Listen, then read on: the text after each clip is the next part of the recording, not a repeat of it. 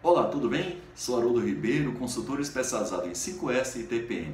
Estou gravando uma série de vídeos sobre o programa 5S, principalmente nos aspectos dos conceitos e da metodologia de implantação. Nesse vídeo eu estou gravando para você aquilo que eu considero essencial no entendimento que seja o quinto S, o Shitsuke. Primeiro, saber o que é o Shitsuke.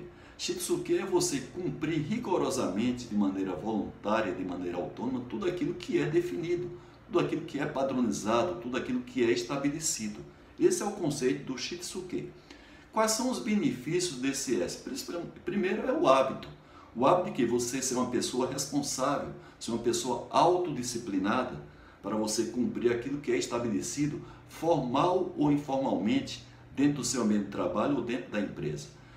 Quais são os benefícios maiores que eu vejo na prática desse S? A questão da pontualidade, a questão de você não precisar ficar cobrando das pessoas para que elas cumpram as suas responsabilidades, as suas atividades, né? aquilo que é definido entre você e ela, entre os setores, dentro do próprio setor.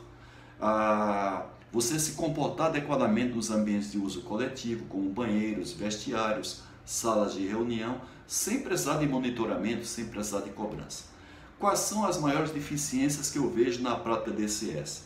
Primeiro, as pessoas para cumprir alguma coisa só cumpre se forem cobradas, só, só cumprem dependendo de se elas são é, monitoradas por alguém, principalmente pelas suas lideranças. Então, essas são algumas deficiências. Quando a gente chega no ambiente de trabalho para auditar o 5S, às vezes a gente vê materiais fora das áreas demarcadas, não vê o cumprimento da limpeza de acordo com o que estava estabelecido. Cada turno tem o seu padrão de limpeza, cada um deixa a limpeza do seu jeito. Então essa aí é uma deficiência que a gente enxerga. Outra questão é o cumprimento de normas de segurança, como o uso de EPIs, as normas de é, meio ambiente, como a questão da coleta seletiva, a falta de proatividade das pessoas para essas questões. Ou seja, falta você abordar alguém da sua área ou de outras áreas quando você enxerga as pessoas não se comportando de acordo com, com aquilo que estava estabelecido.